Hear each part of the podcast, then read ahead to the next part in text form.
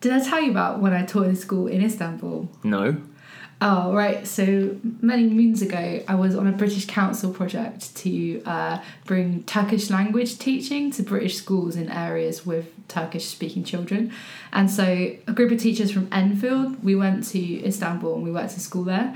And the highlight of the experience was being in an English class with a load of 11 year olds. And the teacher was like, Good news, there's a real life English person here for you. And I was like, Yeah, hi, I'm English. And she said, Finally, you get to play a real English person at Scrabble. And I was just like, Oh no, because I'm dyslexic. I'm really, really bad at Scrabble. So essentially, I had this game of Scrabble with these 11 year old boys who completely thrashed me, even though they'd only been learning English for like three years. It was so embarrassing. I was playing all like the three letter words.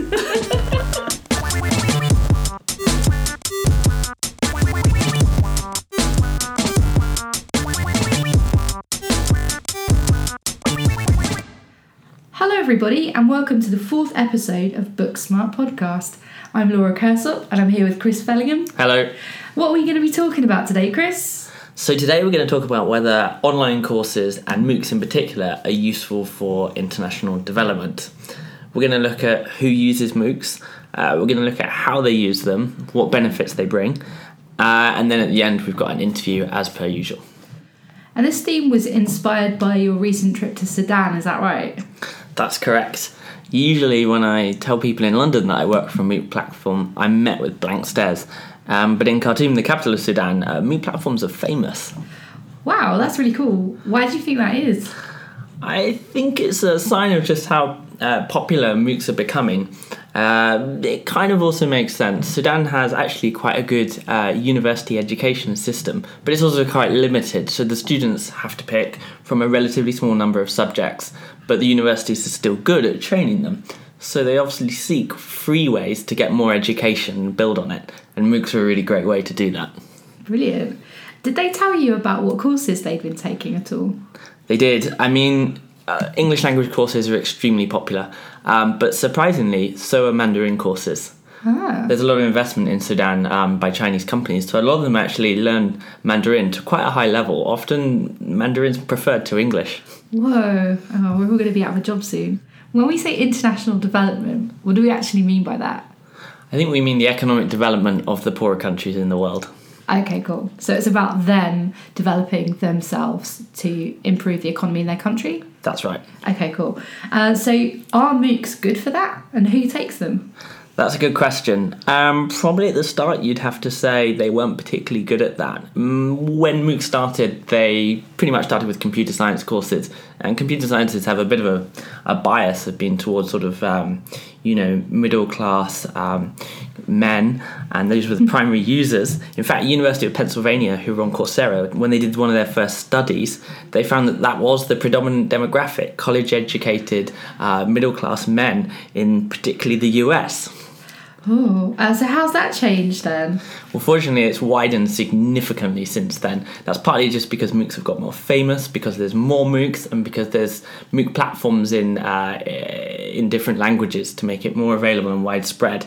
Um, one of the most recent uh, surveys uh, has been by Coursera again, but with the University of Pennsylvania in a much larger sample. And what they found is that now, while the US and the UK are still in some of the biggest countries, countries like India and China and Brazil have huge knowledge hungry student populations who are taking their courses. In fact, uh, according to Class Central, uh, in 2016, 58 million people globally took MOOCs. And it's not just men now. On some platforms like FutureLearn, 60% of the user base is female. So that's cool. So you'd say at present they've broadened and expanded and they've helped educate people in developing countries, helped them educate themselves. Yes, but we have to have a caveat. Essentially, it was kind of an orthogonal movement. They it was the educated people in these countries taking them as well. It wasn't Right. the poorest of the poor. It was the people that had gone to university in a poor country and were seeking to build on their own opportunities. Got it. So why are these people taking MOOCs? Uh, that's a very good question. Probably the most authoritative account came from a survey conducted by uh, Coursera and University of Pennsylvania in 2015. Uh, the academics sent out surveys to 780,000 users from 212 countries and essentially asked them what their motivations were.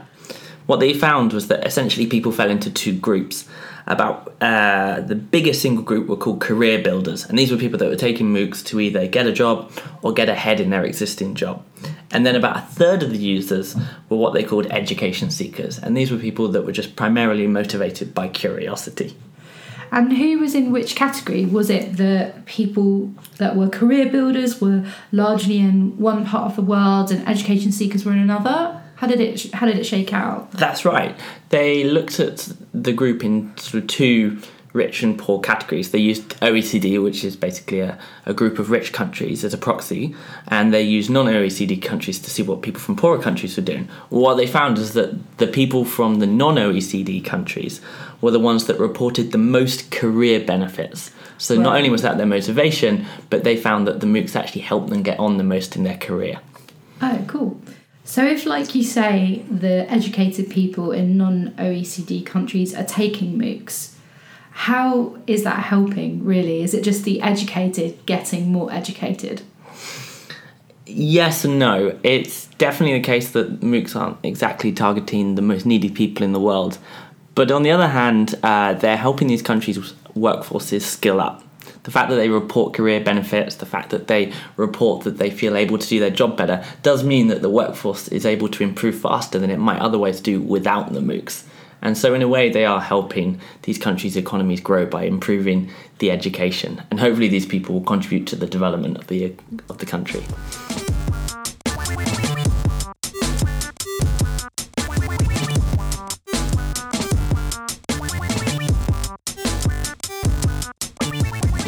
So, people taking these online courses is all well and good, but it's not as good as taking a proper course at a university, is it? Like, you don't get the same credit and same kudos and same qualifications. That's a tough question to answer. Um, and it gets to the heart of what you really have to prove if you take a MOOC. Have you have you learnt it to the same degree as someone on campus? And even if you have, who will believe you? In some ways, there are kind of positives to this. Uh, people who already have been to universities um, that are credible are perceived to be believable when they say that they've done additional learning because it seems obvious that if they could do the university degree, then they might have learned the MOOC as well, and an yeah. employer can believe them. Conversely, people in developing markets, the the certificate system is weaker. Less people go to university, there are less professional qualifications. So even having an informal qualification, like say a proof of completion from a MOOC platform, actually there's been some studies to show it's still quite beneficial, particularly if they can demonstrate in the interview what they've actually learnt. It could be enough to get them into a job interview, and potentially if they can prove it into the job as well. Do you have any examples of when employers have actually used certificates from online courses or MOOC courses? Yes, and in fact, India seems to be one of the biggest proponents of this system. Uh, many of the big Indian corporates have been taking on MOOCs for their own internal training, like Wipro and Infosys. And because they've taken them on and used them for their own training, they also recognise people that come to them having done MOOCs. So, in this sense, it's quite good that they're recognising the informal qualification. This makes me think of badging and the open badges movement. Back in 2012, I was involved in the work Mozilla did around the open badges infrastructure, and there was great hope at the time that badging would become an internationally recognised way of proving informal learning. Did badging take off? Mm, I think there's still lots of people that are believing in it, and some organisations have adopted it, but uh, there's still some way for it to go. Perhaps we should explore this in another episode. I think so too.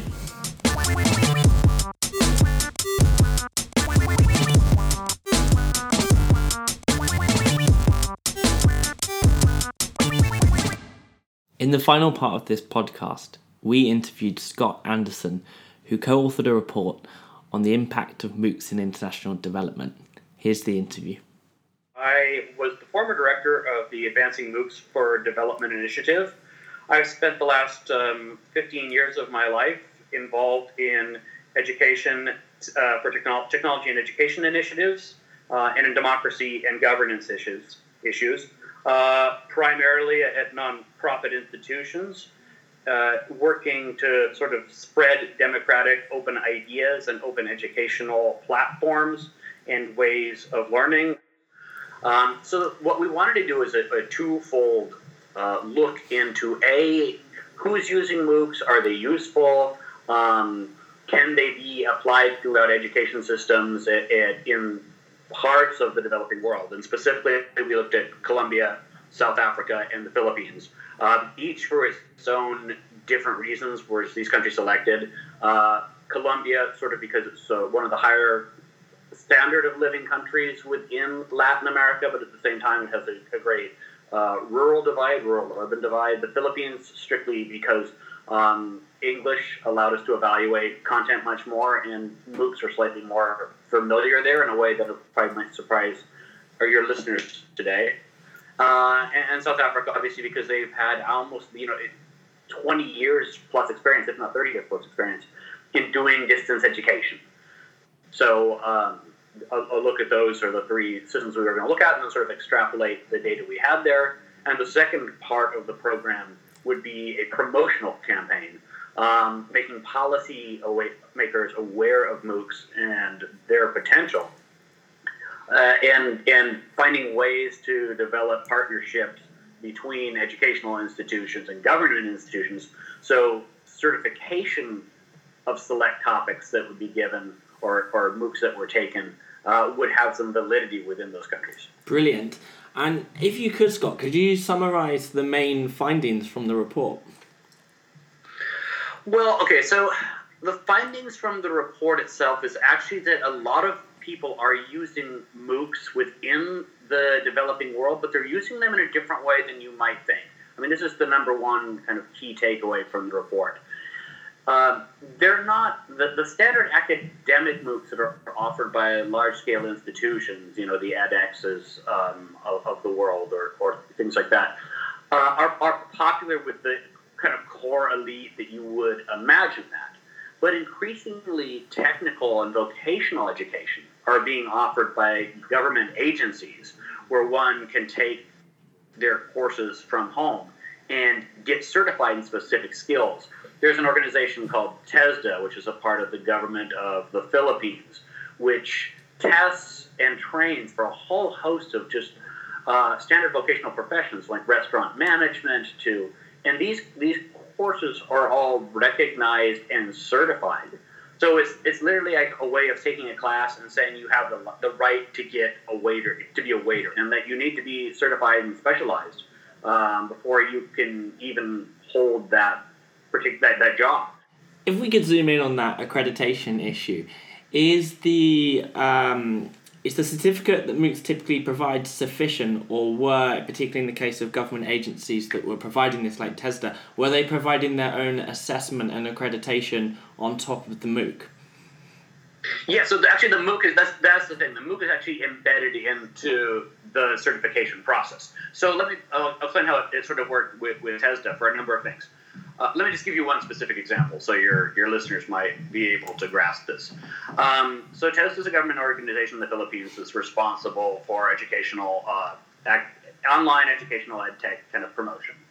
They partnered with the University of the Philippines, which then creates a course. And this specific course, and this is one that we sort of monitored, was designed entirely for call centers.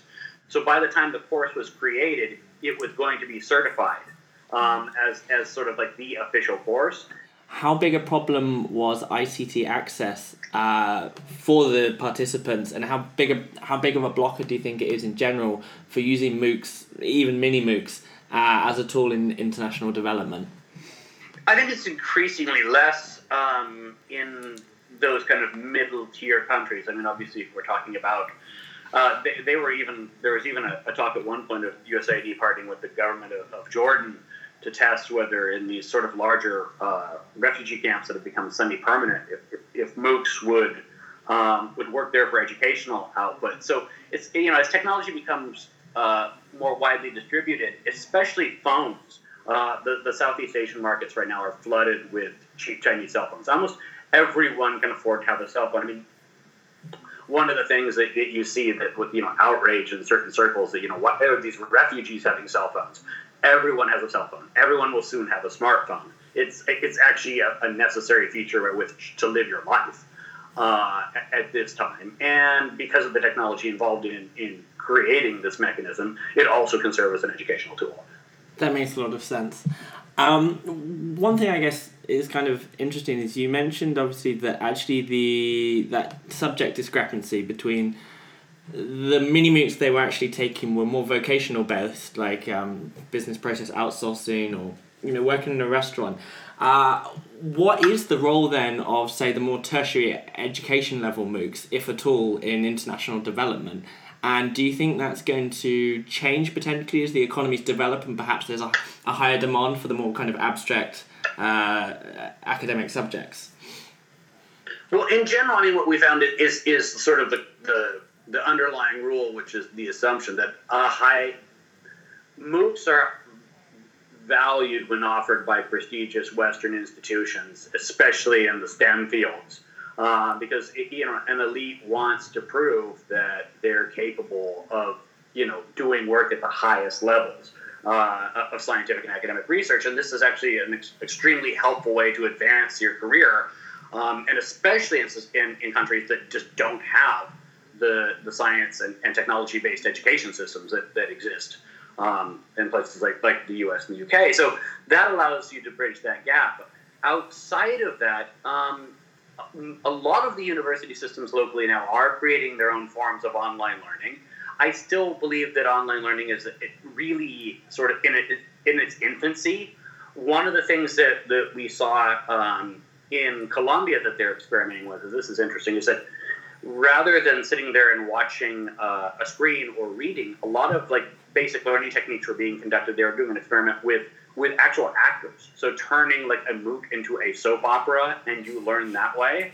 And I could actually see that as becoming something that would be extremely popular. The only difference that we noted uh, in the developing world, so the, the, trends we see, is that there are a lot more women involved.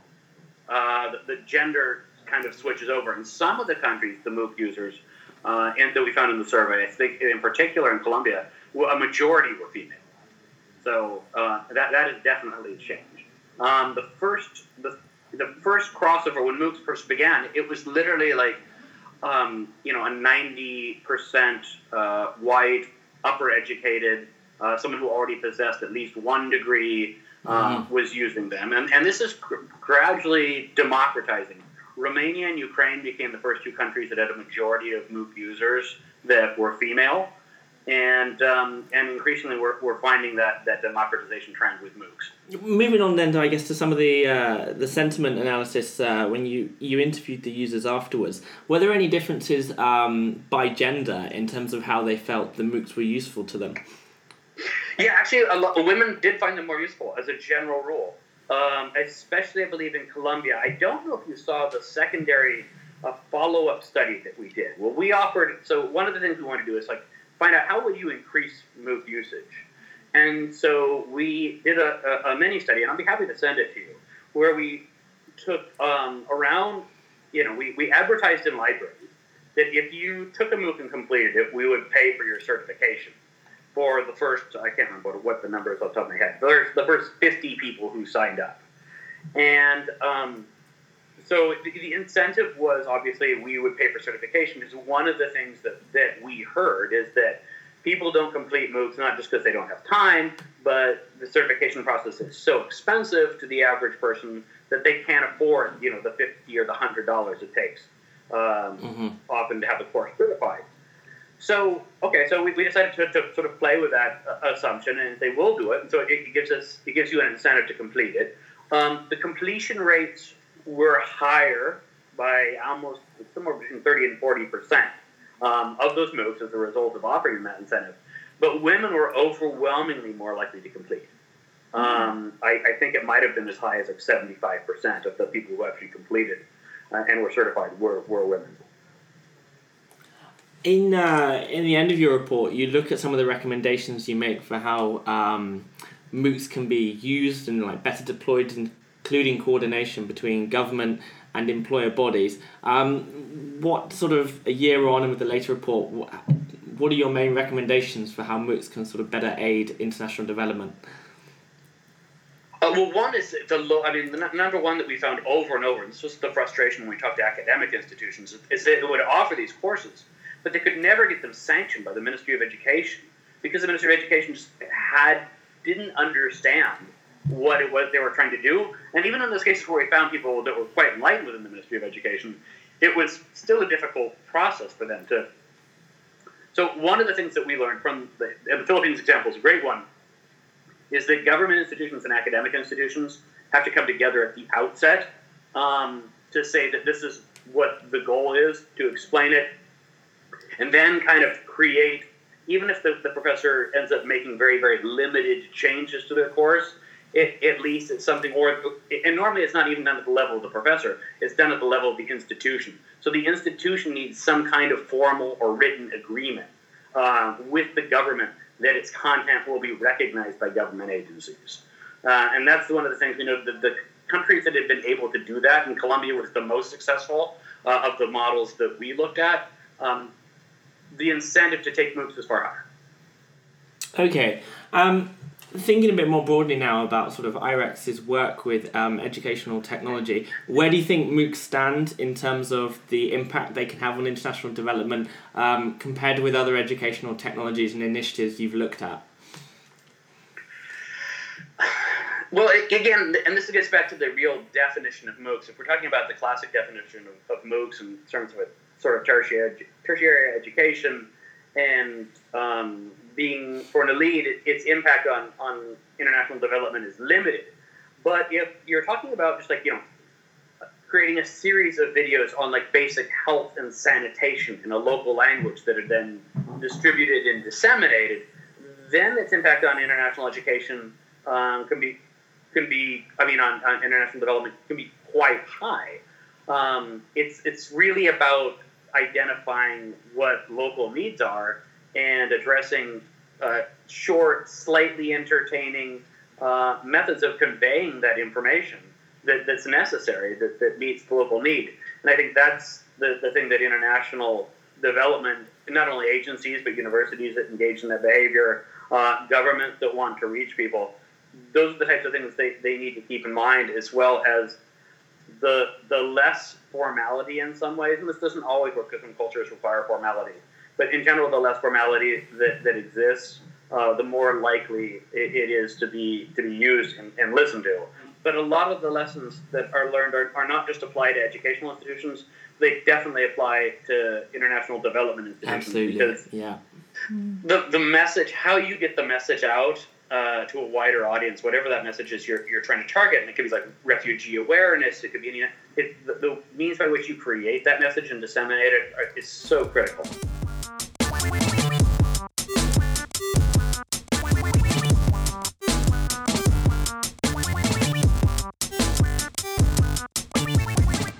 And that's it for the fourth episode of Booksmart. Follow us on Twitter, Booksmart UK. We'll see you in April. Bye. Bye.